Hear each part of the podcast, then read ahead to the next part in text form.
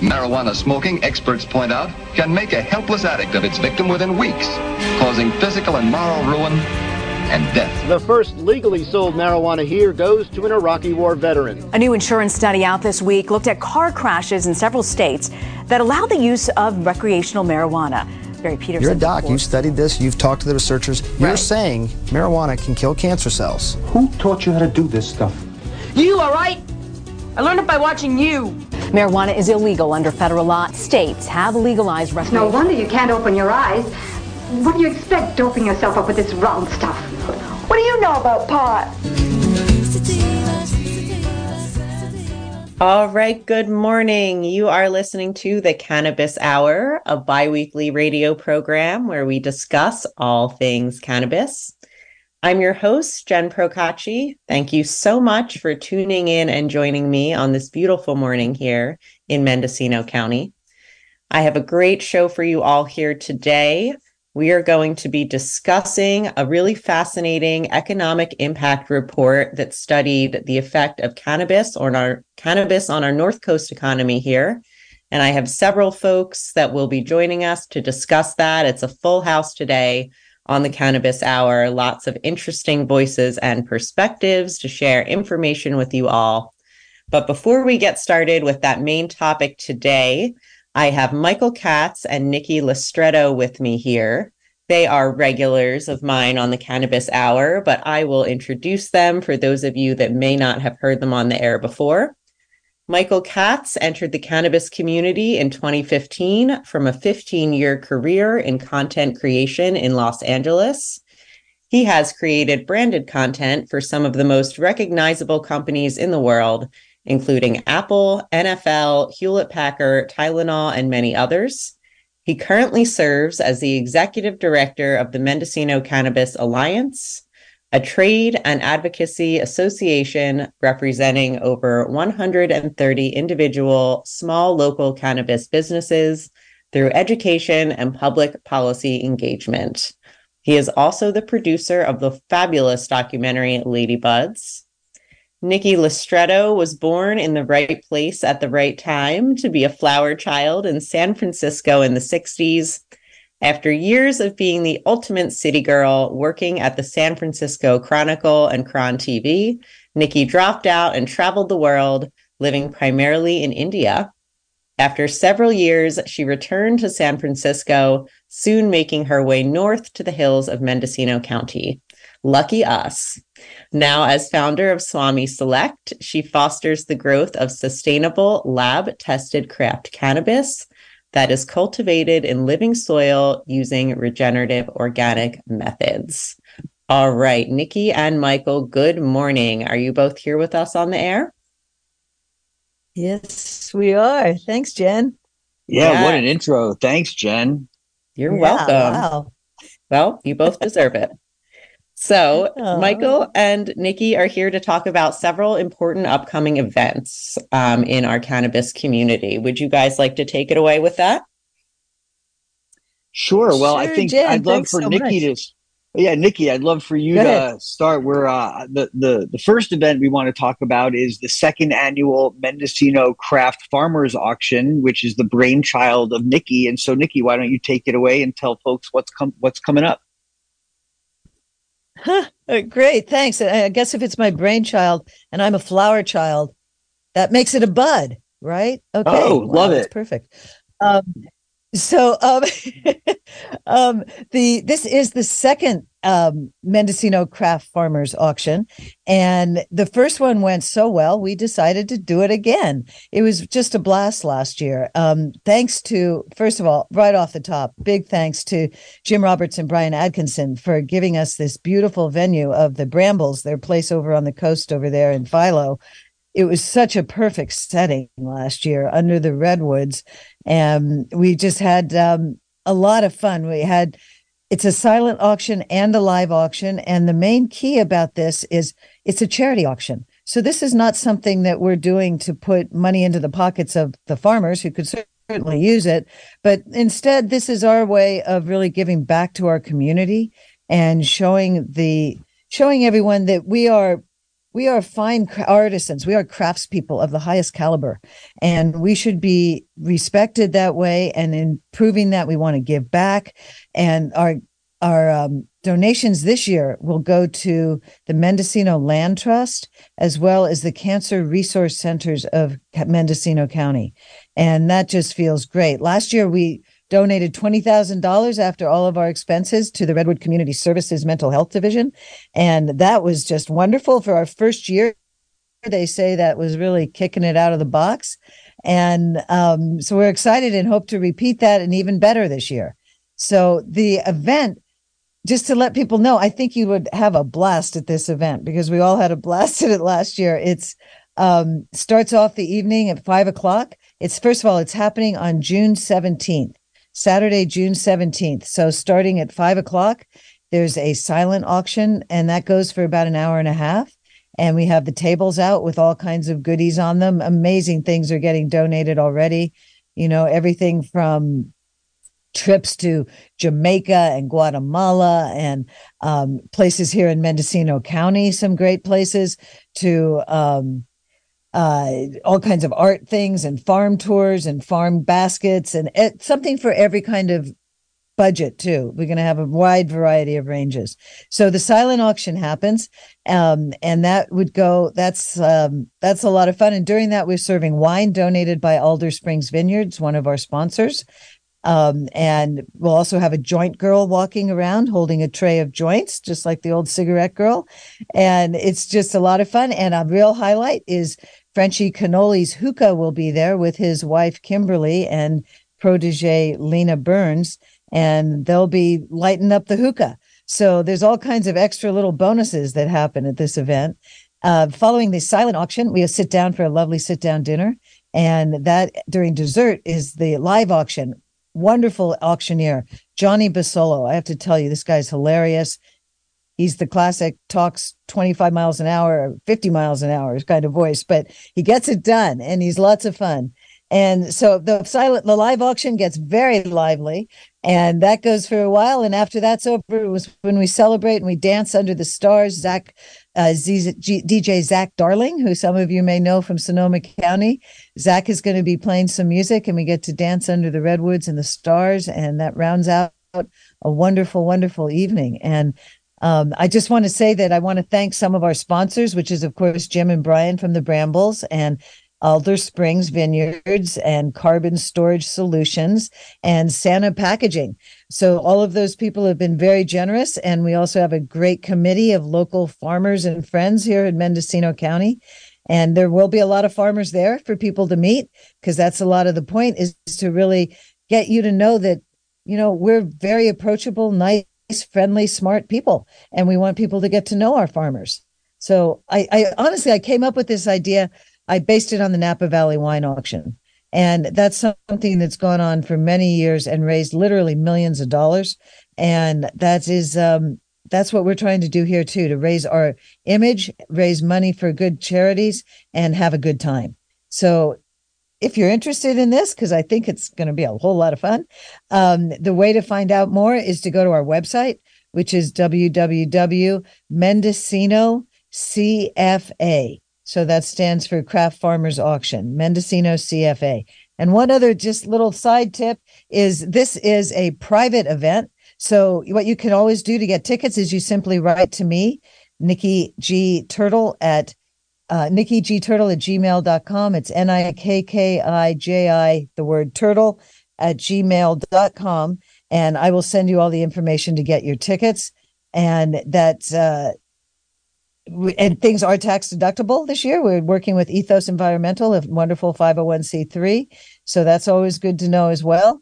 And, and uh, yeah, so check out the website for lots of information. And Michael, what did I forget?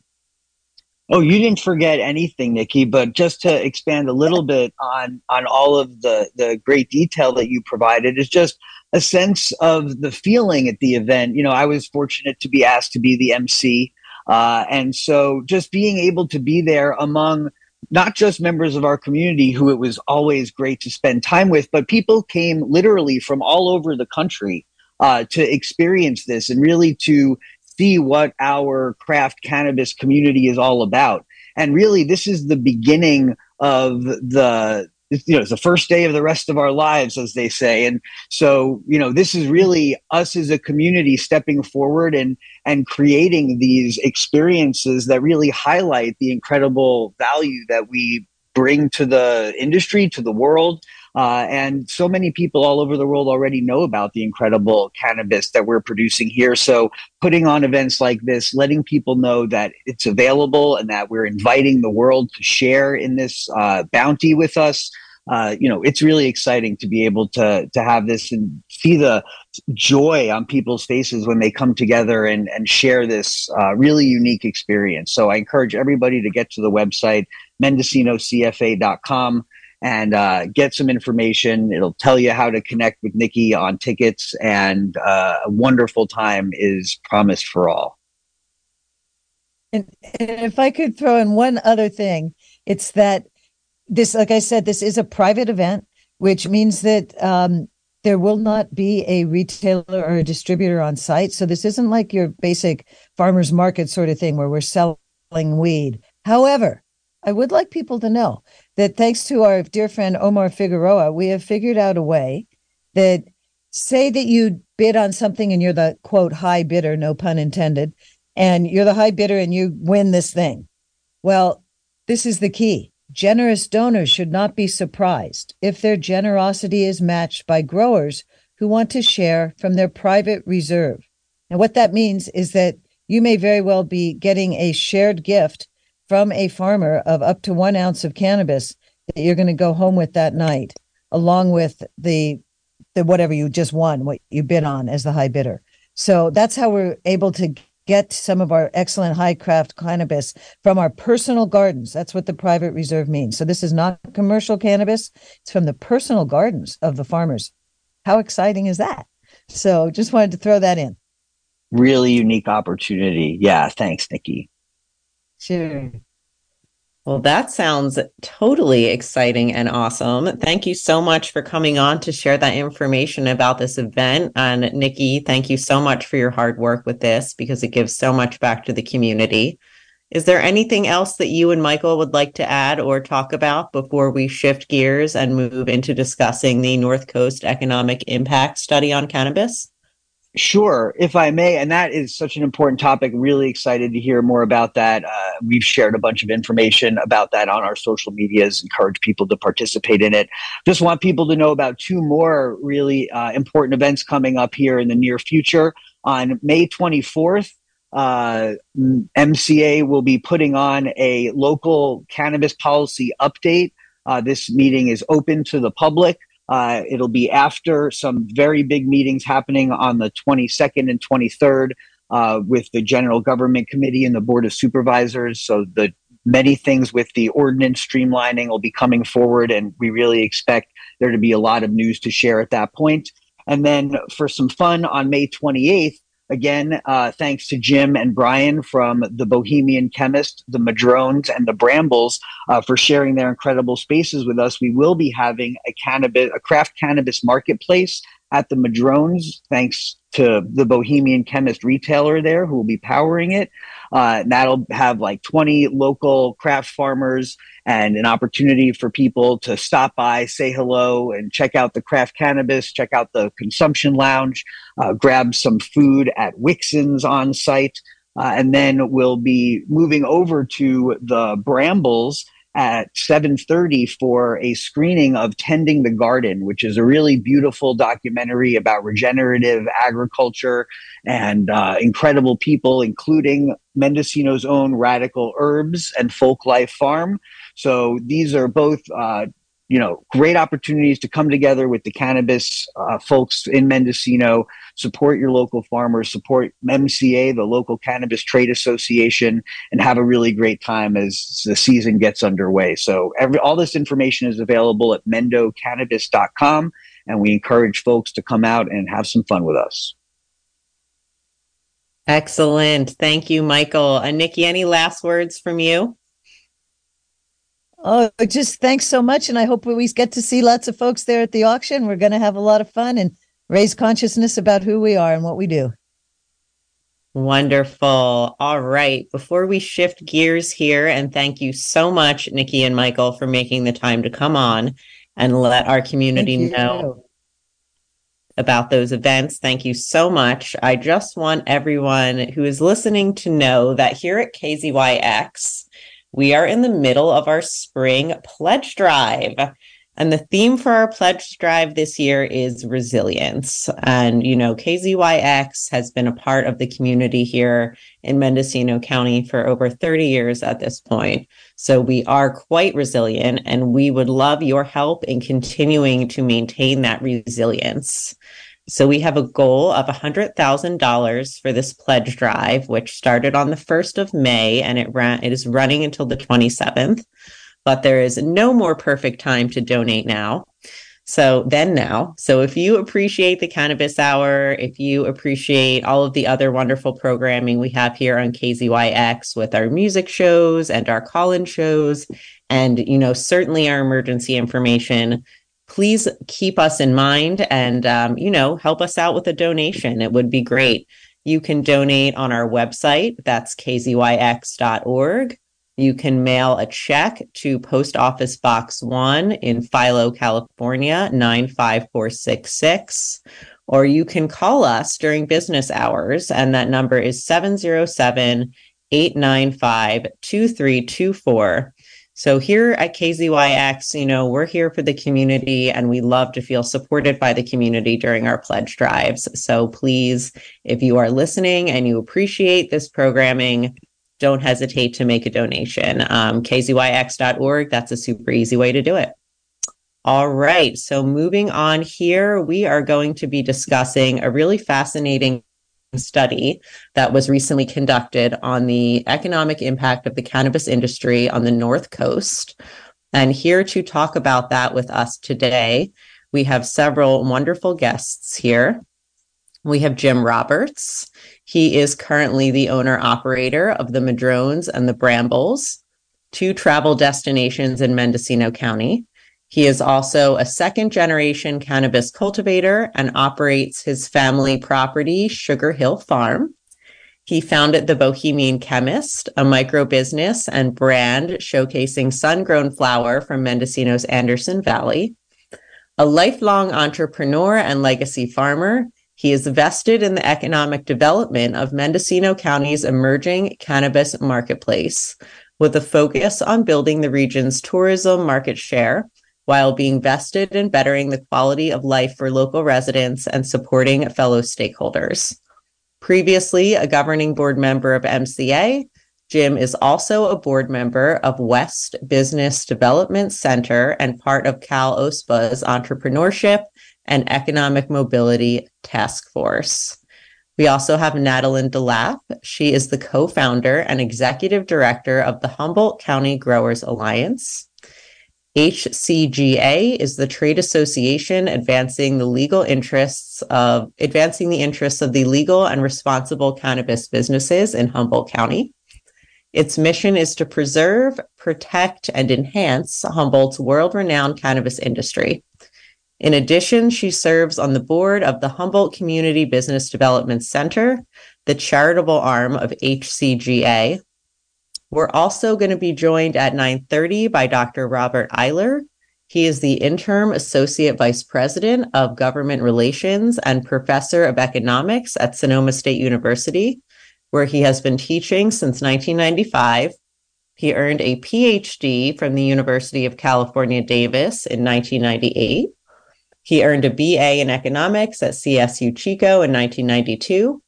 Dr. Eyler has provided economic impact analysis to over 80 clients since 2004, primarily for projects and organizations in California. His family have been sheep and cattle ranchers in Marin and Sonoma counties since 1910. And then we have the esteemed Genine Coleman, she is the founder of Origins Council and the co founder of the Mendocino Appellations Project, which is now a regionally sponsored project of Origins Council.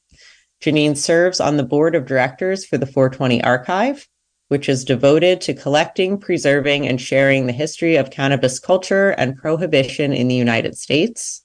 She is one of the founding board members of the Mendocino Cannabis Alliance Genine also has served on the board of directors of the California Growers Association and chaired the organization's appellations committee. All right. Good morning, everyone. Thank you so much for being here with me. I'm so excited to discuss the findings of this study. Genine, would you like to go ahead and give our listeners a background on what we're going to be talking about with this?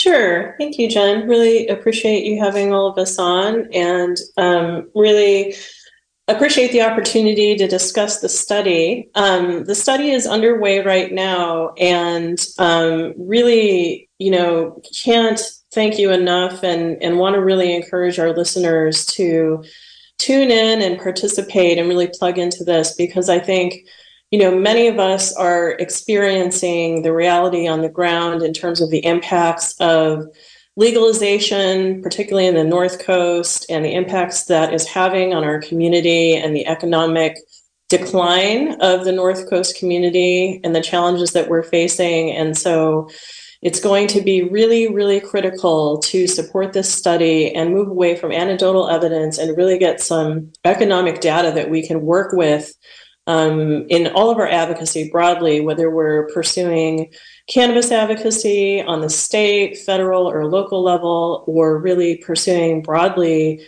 um, advocacy to support our community as we um, you know work to support each other and, and make it through these challenging times. I'd really love to pass it to Natalie though to, to introduce um, the study itself and the origins of it. Um, and so I'd love to to do that if that's okay with you, Jenn. Absolutely. Natalie, go ahead.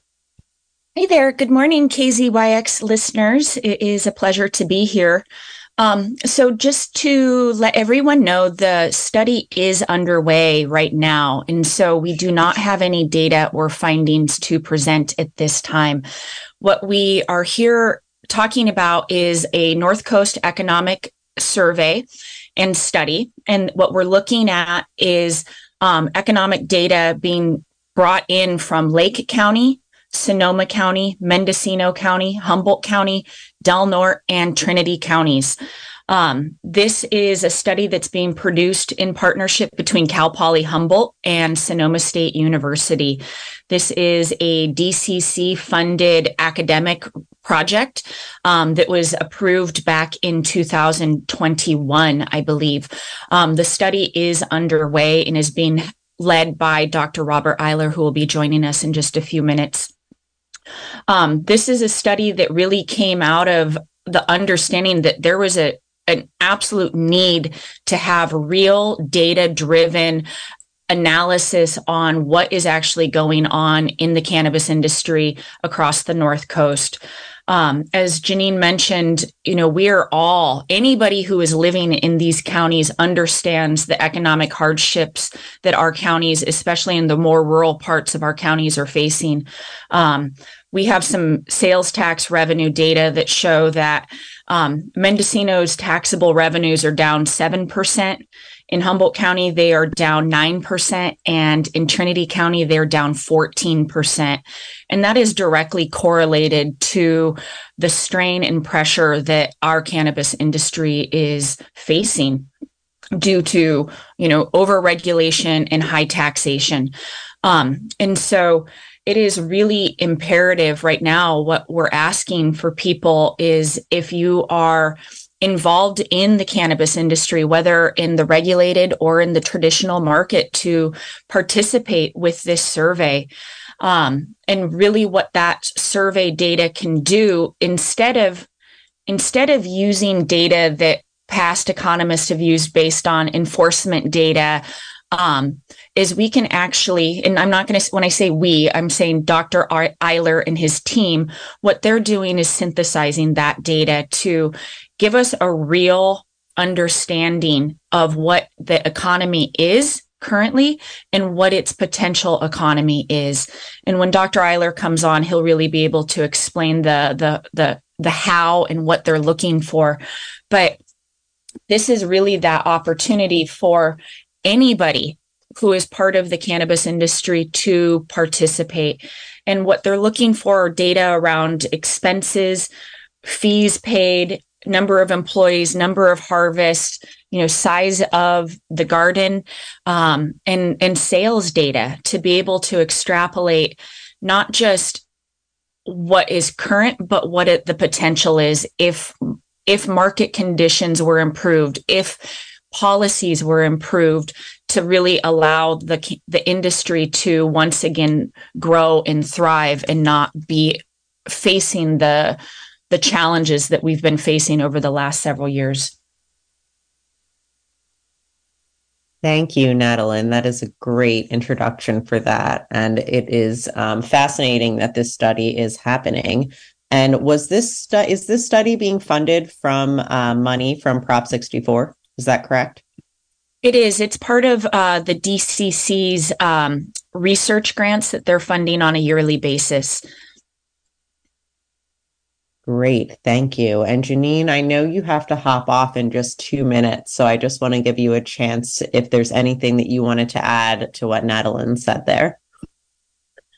No, I just, I really want to express my appreciation. This study actually has been years and years in the making. And, um, you know, it's challenging the pace of policymaking, the pace of research. And so, really want to encourage folks to take this opportunity to invest in this data. This is really for us. Um, we're fortunate to be partners on the study in terms of Origins Council and HCGA and HCBDC. And so we have the opportunity to work with the researchers and the data that comes out and inform policy recommendations because this is a study of the DCC.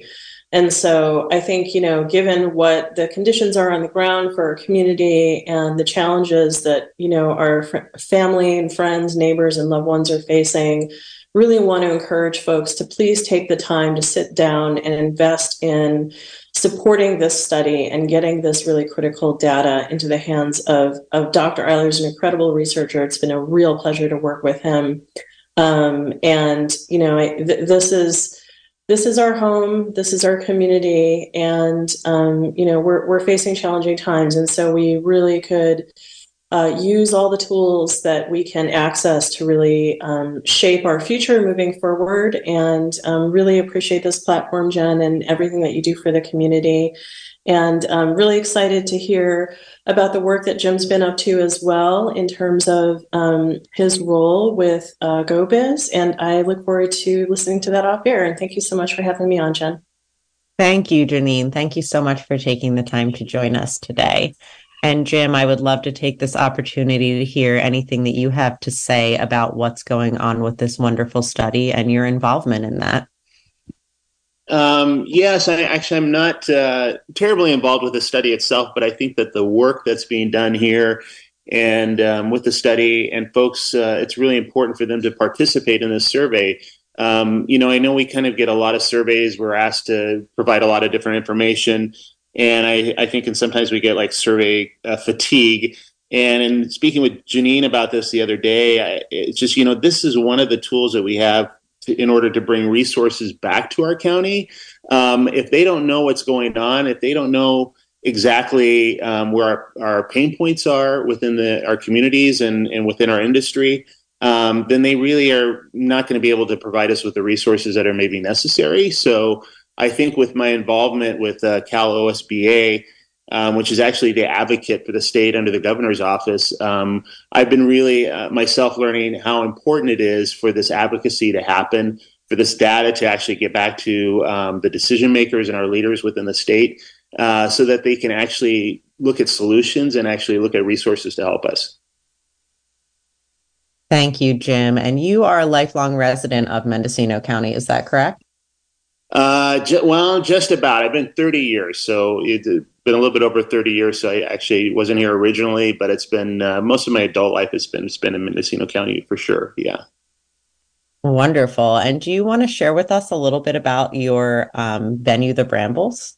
Sure, absolutely. So, um, you know, I started out um, a little bit about my background. I actually started out um, in Anderson Valley with the Madrones property, which was originally for a design company I had. I had about 40 designers working for me, and we did projects throughout the state. And then, and um, in 2010, there was a crisis the, within the housing market, and also um, just uh, kind of our uh, economic issues that we were dealing with at the time. So I had to reinvent myself.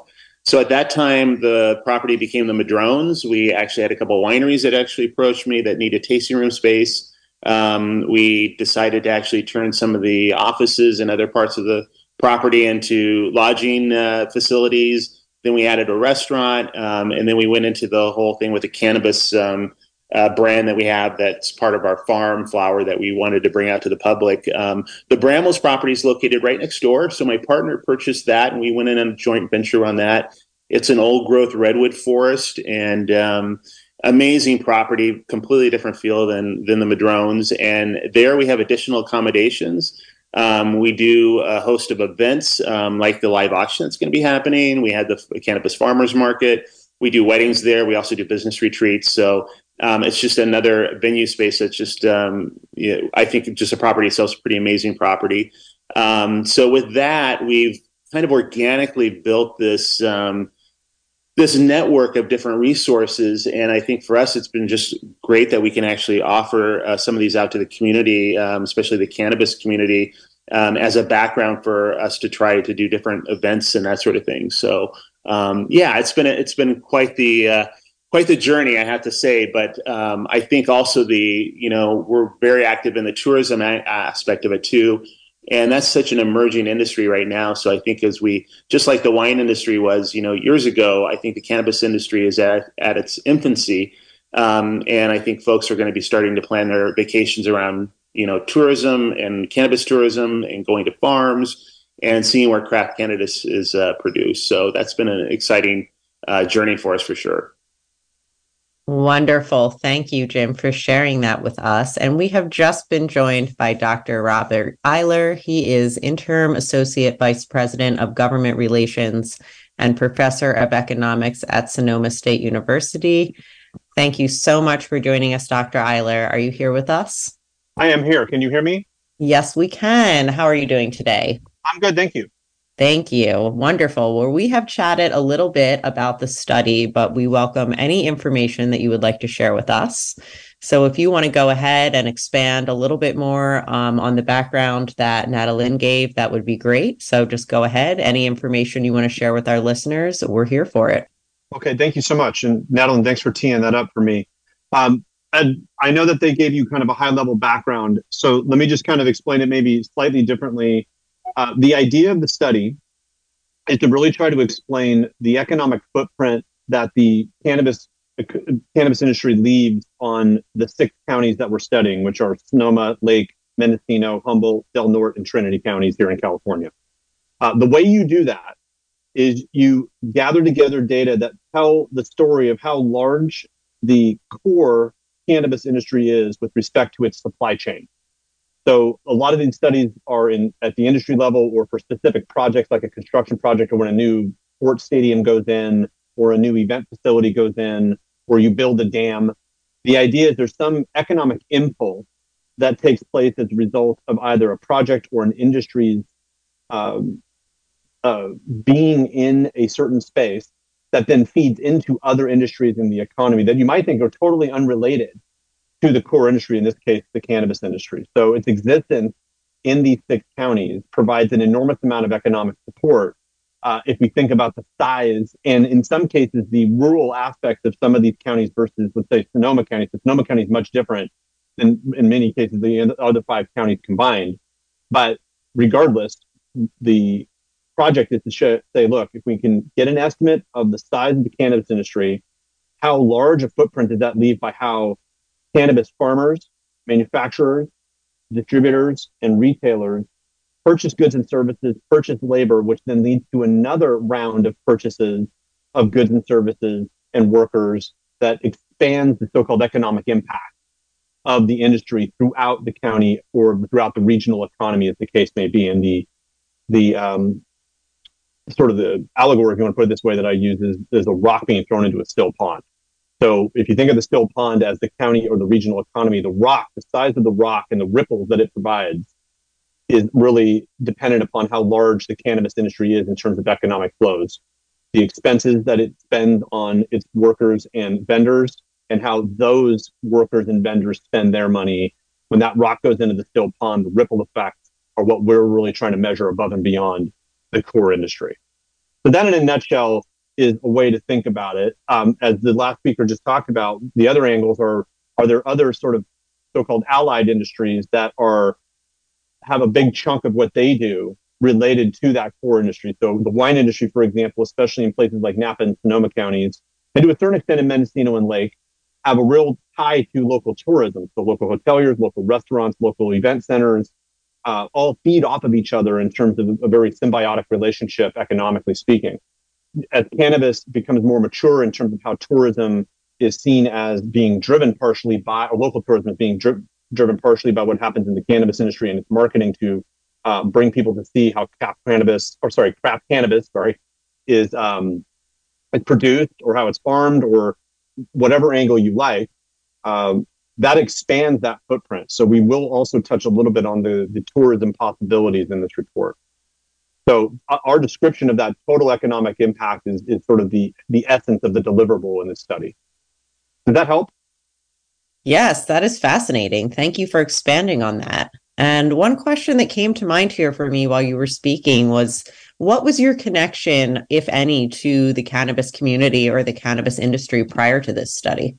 Yeah, very light um, in the sense that uh, when I, uh, one of my jobs here at Sonoma State University was the dean of our extended international education courses. And what that is, is literally extending the campus to the regional community. Part of that is we actually had a cannabis certificate right after Prop 64 passed. And we talked about doing a, a bachelor's degree. We have a bachelor's degree at Sonoma State in wine business. And we had some rumblings about whether or not we could do a parallel business degree for the cannabis industry where we would be training kind of management or entrepreneurship in this industry. And, and that exposed me initially to how dynamic and how potentially troubled the transition after Prop 64 passed was going to be. Uh, and then when this opportunity came up, I was actually coming out of being a dean and going back to the faculty here, and it was it just seemed like a really intriguing study. So that was really how I came into it, somewhat indirectly, but that's my background. I have I'm not a farmer. I'm not involved in the cannabis business as an entrepreneur uh, I'm, I'm studying it purely from the angle of it's, it seems like a very intriguing industry. And I grew up in this area and I've studied this region quite a bit. So I know that it has a very profound effect, especially at kind of the micro level on households that have depended on it for generations. Absolutely. Yes. Thank you for explaining that. And I'm wondering how it is that you collect the data. You know, are you interfacing with farmers and like um, retail dispensary owners, or how exactly does that part work? It's a great question. So I, I should back up a little bit and, and, say a couple additional kind of administrative items. And Genine and Natalie may have uh, may have touched on this a bit. So this study was financed by DCC uh, and is through Cal Poly Humboldt. So DCC's database of track and trace, taxable sales, uh, the economic interactions between permitting and, and licensing and trying to telling a story about how large the supply side could be is a huge data source for us. So in kind of a weird way, they're financing a study that kind of depends on them as a data source. But we also have a survey instrument that we've been using to try to touch each one of the so-called supply chain nodes. So think about asking to tell their economic story. How much do they spend every year? How much do they harvest every year? How many people do they employ? Uh, then do the same thing for manufacturing, distribution, retail and try to touch people through the cannabis alliances and cannabis advocacy organizations in these regions. And that's our kind of network. And Genine and Natalie have been amazing um, sort of industry players to give us a touch on that network for us. Uh, that's that's kind of how we're gathering information to tell a little bit more of the story about doing business in this industry and what are some of the economic nuances, uh, especially over the last few years, in terms of the ups and downs. And do your data kind of describe that roller coaster ride and and can we use that as a way of, of making for a better description of the potential and current economic impact of this industry?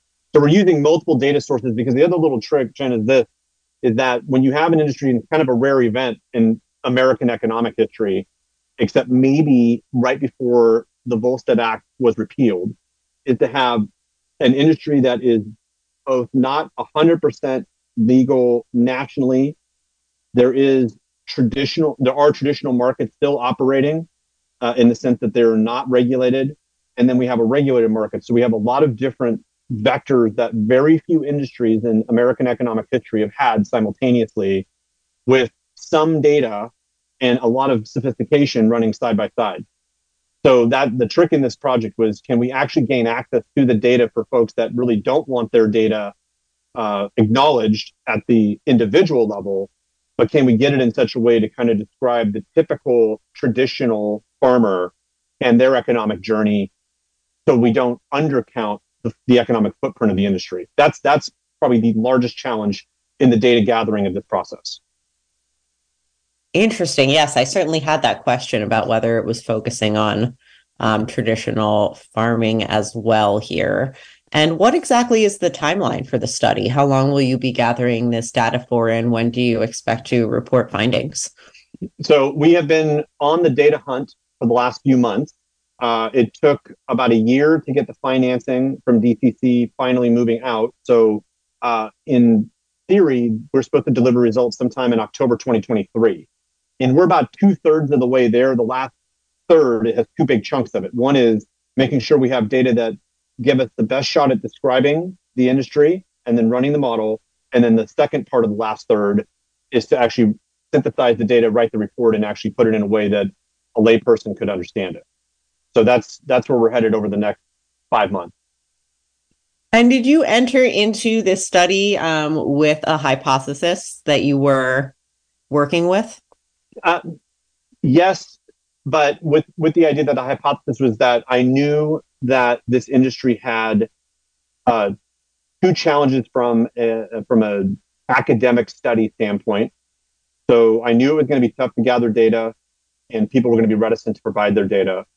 But the second, which is the more positive side of it, is I knew that there had to be long-standing economic relationships that told the story of the size of the economic footprint in these counties, and that it would probably look a lot like other agricultural industries, and we needed to frame it like that. So, one of the things that's always kind of been a head scratcher for me, though I understand the politics of it, is not thinking about cannabis as an agricultural good.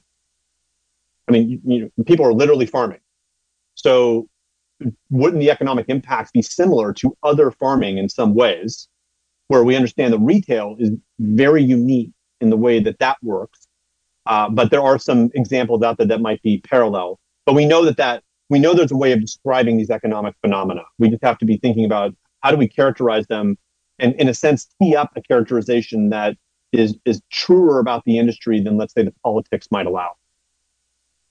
Absolutely. And, you know, I'm wondering here while you're talking if you know of any similar studies happening in other states that have uh, regulated cannabis economies as well. Yeah, there are a few out there. And in fact, right before Prop 64 passed, uh, as part of the legislative process, there was uh, what's kind of known as a regulatory impact assessment. And that that's been kind of thrown out there as the benchmark way of looking at these phenomena. Um, MJ Biz, uh, which you may know uh, is a, it's kind of a news organization or a marketing organization around cannabis. They publish an annual report that's meant to look at the economic impact uh, around the states where it is legal, uh, and it's and then so and there's another there's a couple out there in Colorado and Washington that that, that tell the basic story, uh, but what we're tr- what we're going to do is probably follow that that regulatory industry or that regulation or I'm sorry the SRIA I always forget what the actual acronym stands for. Basically a, a regulatory impact assessment uh, that in terms of its basic construction from a table of content standpoint but we want to be a little more colorful about the ups and downs that have happened since Prop 64 especially on the medical side of the industry so there hasn't I have not seen one that is as complete in that description of the industry. Uh, I'm hoping that this this report at least has some legs as a, a new benchmark about how to look at these uh, economic phenomena, both uh, in legal and and more traditional environments.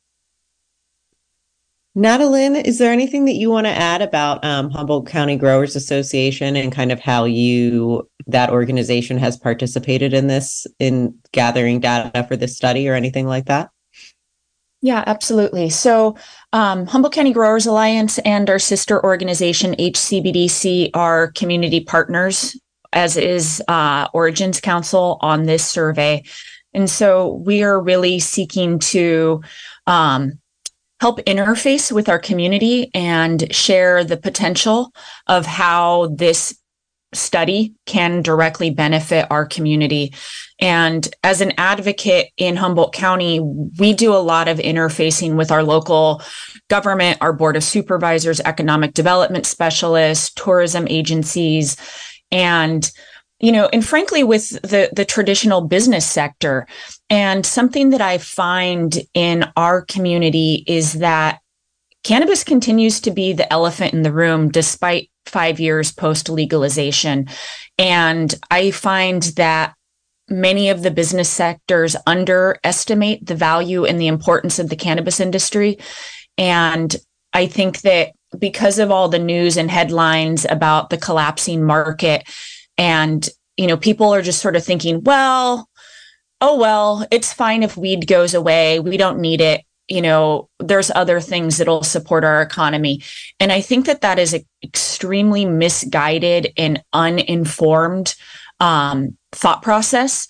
And you know we need allies in our community. You know what we are working with as a legal industry and frankly even in the traditional industry is understanding the value and importance that this plant has brought to our community over the last multiple decades.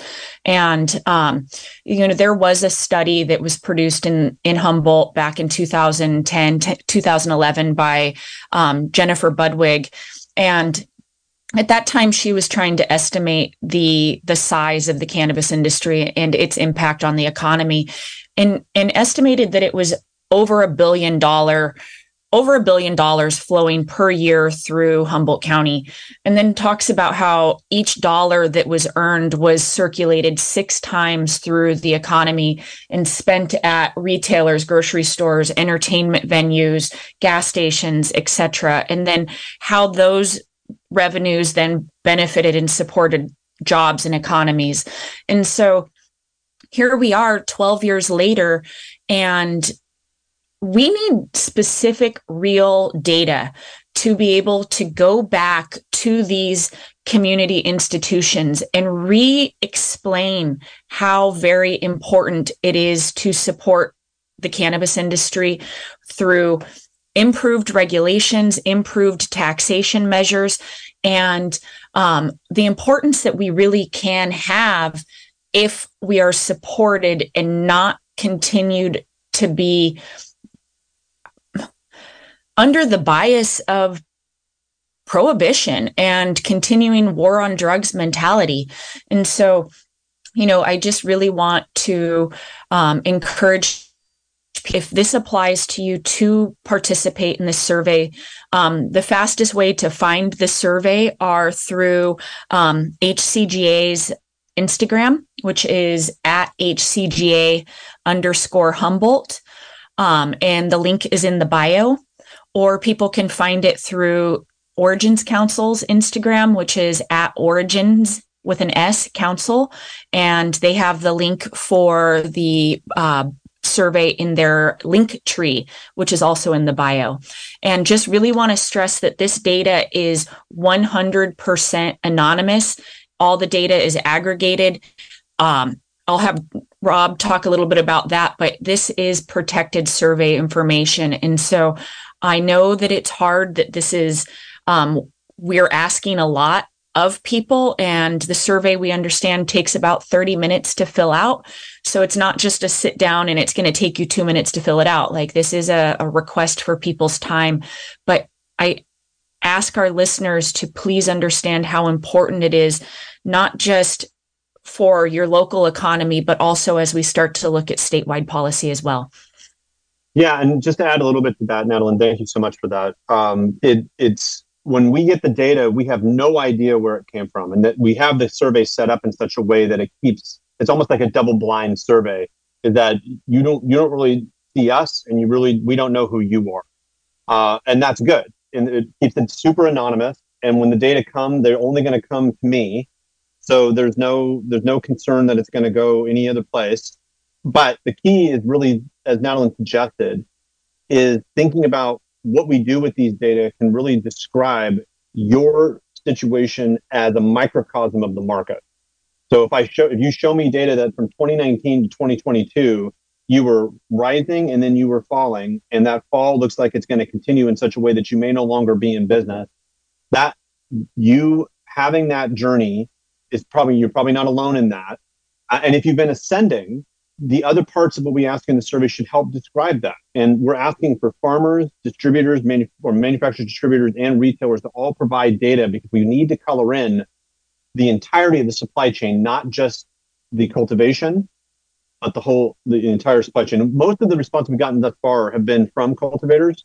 Uh, we need if you're out there and you are a manufacturer, a distributor, or retailer, please check out this survey. And you can email me uh, at eyler at sonoma.edu. And um, you can do it through an anonymous email. If it looks weird, just if you're if you put in the subject line uh, cannabis survey, I will just reply to you, and that'll be the end of it. Um, you pick, but that's another way to get it is just getting it straight from me. So anyway, the point is, is that um, th- those data are critical in terms of not only describing how wide and deep different parts of the supply chain are, but also the journey that you've been on over time. Yes, thank you so much for expanding on that and ways that our listeners can get involved and give that very important data to you all for this wonderful study that is definitely going to benefit us through policy suggestions and just getting, you know, an overall look at our community and the industry. Jim, is there anything that you wanted to chime in and add? I just wanted to give you a chance to do so if you wanted. Sure. I uh, and it's the irony as I was just contacted by um, the Cal Poly Humboldt team while we were on this phone call uh, uh, regarding actually giving our information and actually having an interview with them um, to provide for the study. So um, I think you know we've already seen these impacts within our own communities, especially you know we have a tight community here. I, I, know that a lot of other retailers, a lot of other businesses that are outside of the cannabis industry have actually been pulling me aside and saying, you know, we're really hurting and things have really changed, and we really notice the difference in our economy due to the cannabis element actually suffering. Um, with my involvement with West Business Development Center, and as a business person, you know, I've had my feet in a couple different worlds, and um, I just think at this point, um, it's really important for folks to come forward and tell their story and give their information. Um, I, I, see a viable craft market really starting to develop. We just finished up with Hall of Flowers last week. Um, our brand is actually doing doing okay, and we we are seeing a completely different kind of twist with the buyers and the shop owners across the state. And there's a new research inter- uh, interest in and different, you know, going back to old school genetics and actually sun grown and the generational knowledge. And I really think that, you know, the whole cannabis community is starting to understand what a craft market could be.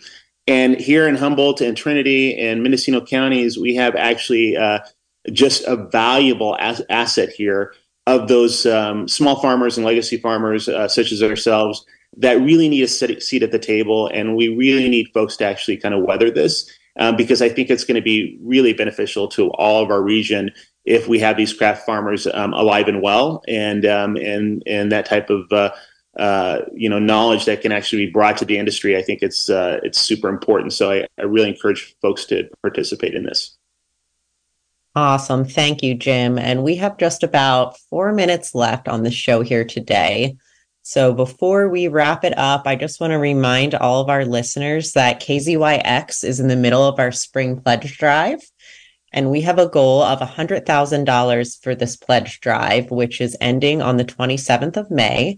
So we would love to feel your support through a donation. Um, if you enjoyed the Cannabis Hour, you know, I've been hosting this show since 2019, and it was on the air for several years prior to that with the original host, Jane Futcher.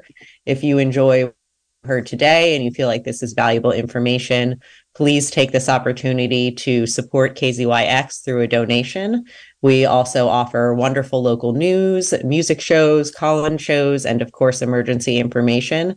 So, as an invaluable community resource, we would love your support. Um, you can donate via kzyx.org.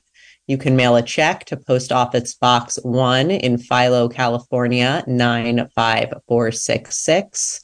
You can also give us a call right now or during any business hours at 707 895 2324 with a donation for this pledge drive, and we would so greatly appreciate it. And I also want to let our listeners know that if you have any questions on what we talked about today, or you need information or on how you can submit data for this study, or you want to know something about the Mendocino Craft Farmers Auction, etc., you can always send me an email. And my email address is kzyxcannabishour at gmail.com. That's kzyxcannabishour at gmail.com. And I can connect you with all the information that we shared today. So we've got about three minutes left here. Um, Dr. Eyler, are there any sort of last thoughts you want to share with our listeners actually here with two minutes left? Yeah, I thank you so much, Jenn. I think the bottom line, folks, is this: is that this study is not meant to describe what is truly to be regulatory change to help y'all. Um, it's meant to tell an economic story of how much impact this industry has on these communities as a way of telling a story of how important it is to these communities. The hope is that from here, these data can be used to talk about changes in regulations, changes in taxation, the things that Natalie described that are primary in terms of maybe bringing us to a new tomorrow. But I agree that the craft angle, the craft, the craft angle and the tourism angle are ways that to explore this more completely for the entire industry's betterment, not now, but 10, 12 years from now in the new generation. So I'm hoping that this study really helps provide that foundation. Thank you so much. And Natalie, do you want to give out that information for the Humboldt County Growers Alliance one more time? I know that's the way folks can submit data. Yeah, so if people are, if this is applicable to you, please check out HCGA's Instagram, which is again at HCGA underscore Humboldt or at Origins Council um, Instagram. And um, really looking forward to being able to work on all of our behalf. And so all all five counties, this is very important, key, and uh, help us help you by participating in this survey. Thank you so much. And Jim, real quick here, how can folks contact you or get more information about the Brambles? Sure. Actually, you can visit our website, which is the brambleshideaway.com. Um, also, we're at um, uh, the madrones.com and then the Bohemian Chemist. This has been a production of Mendocino County Public Broadcasting, KZYX Philo 90.7 FM, KZYZ Willits and Ukiah 91.5 FM, and Fort Bragg at 88.1 FM. You can find more content like this on our website at kzyx.org and consider donating by clicking the red donate button in the upper right corner. Thank you for listening.